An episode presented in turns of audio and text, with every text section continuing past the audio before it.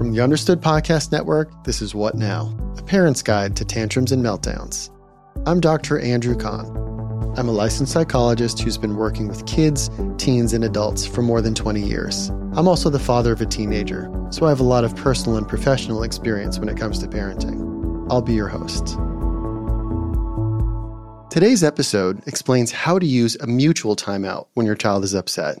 So, important for you to know, we're not talking about a timeout from positive reinforcement or using timeout as a consequence for kids. In this episode, we're talking about a sports style timeout where everyone takes a quick break, parent and child.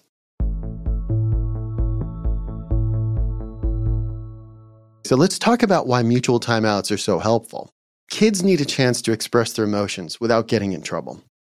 Mutual timeout gives permission for you and your child to step away from the action before things have a chance to go sideways. You see, this timeout provides a few important things a few minutes to have big emotions and to use skills to calm down. The goal is not to escape, but to go and get some calm time and then come back together so you can talk things through. Listen, we all have big emotions, and that's okay. But when big emotions prevent us from thinking or solving problems, then a mutual timeout can be a big help. So, a safety caveat here, okay? Don't leave your child alone if there are concerns about self harm, harming others, or property damage. You can also arrange a specific space for mutual timeout that allows you to keep an eye on your child during this time away. Let's talk about how to take a mutual timeout. First, it's really important to plan ahead. This is something you've got to rehearse with your child. Find a time when you and your child are both calm to talk about using timeouts or taking space. Explain that the goal is to give you each a chance to try to calm your mind when things are getting heated. Let them know that a mutual timeout does not mean they're in trouble, but that you're taking a little time to manage emotions that get in the way of thinking and problem solving. Your child can ask to take a timeout too, and they really should be encouraged to do so. Just be aware that the goal is to return and address the situation. Timeout may seem like a chance to escape for your child, and letting them know that it is not a way to escape or avoid responsibilities is important.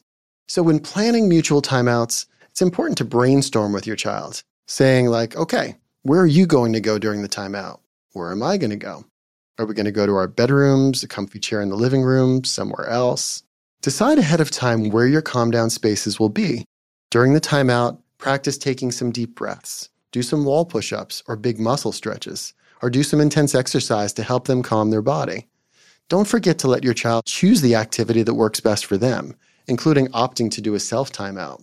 Last but not least, remember to schedule mutual timeout fire drills where you practice these steps when people aren't upset. So, we've talked about the importance of planning ahead. Now, I want you to focus on what to do in a heated moment when you and your child need to take a break. Let's talk about the three key steps to taking a mutual timeout. Now, first, describe the situation without judgment. Calmly tell your child, We're both feeling a bit worked up at the moment. Ask for some space. Let's each go to our spaces for 10 minutes to try to calm our minds a bit. Before you separate from your child, be sure to set a time to come back together, saying things like, I'll come to check on you at 4:15. You don't want your child to worry about how long they'll be separated from you or to feel like they're being abandoned. Also, make sure you have a safe space picked out in advance so that everyone knows where they're going, or if you need a location that allows you to keep an eye on your child. Remember, try to speak calmly, without judgment, and be sure to set a time for coming back together. Okay, so we've talked about the three key steps to taking a mutual timeout. Now let's dive a bit deeper. First, try to ask for a timeout before you and your child reach an emotional peak. A mutual timeout can stop the escalating. Set a specific length for your mutual timeout and use a timer. For children aged 8 or younger, limit your timeout to 3 to 5 minutes. Now, it may take some experimentation to find the sweet spot for your child. Now, for older kids and teens, keeping breaks to 5 to 10 minutes should be adequate, or you can adapt the time frame as needed for your child.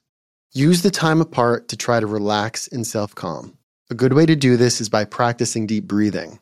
Taking several slow, deep breaths while seated is a good first option for getting your body and mind calm to return to the situation.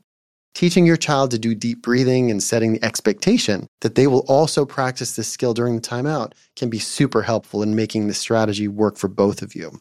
Now, after the timer goes off, see if your child is ready to talk. It's okay if your child is crying or looking sad or withdrawn. Showing some emotion is expected. It's okay. It's really typical. But if your child looks agitated or is being disrespectful, you can say, It looks like we're not quite ready. Let's come back in another five minutes. Reset the timer and continue using this time to calm yourself as much as possible. Be aware that if your child isn't ready or is disrespectful, that you might feel triggered all over again. In the next episode, I'm going to dig deeper into knowing when your child is ready to talk, signs to look for, and how to start the conversation, etc. One really nice thing about mutual timeouts is that it can help you avoid a standoff with your child. It's not one sided. You're not just saying, go to your room or go sit in the corner. This is a cooperative attempt to solve problems together. You're saying, let's each go to our rooms, or you go to your calm down spot and I'll go to my calm down spot. So if your child refuses to move, you can still step away and avoid a standoff. Be aware that if your child is refusing the mutual timeout, you may eventually have to try some other strategies. Here's a safety caveat.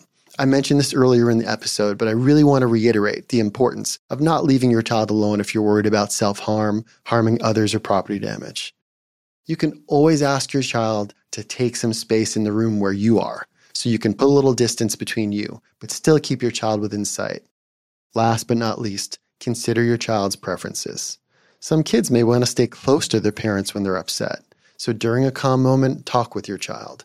Find out where and how close to you they want to sit during a timeout. You can both decide ahead of time that the plan is for you to stay close, but that you'll both take space internally by being quiet and taking deep breaths. And as with any mutual timeout, make clear how long you're going to do the breathing exercises before you check in with each other. Remember, Always set a time to end the timeout and come back together. So, we're going to talk about what you can practice ahead of time. I want you to practice asking for a mutual timeout when things are calm and you and your child are both doing well. Say where you're going to go and set a time for when you'll come back together. And I want you to try to practice this three times this week. Practicing when you're both calm will make it easier for you and your child to use this strategy when emotions are running high. Okay, folks, that's it for today's episode. I hope you'll join me for next episode on how to talk to your child after a tantrum or a meltdown.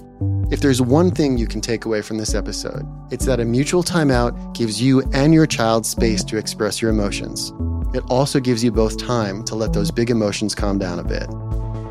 You've been listening to What Now? A Parent's Guide to Tantrums and Meltdowns from the Understood Podcast Network.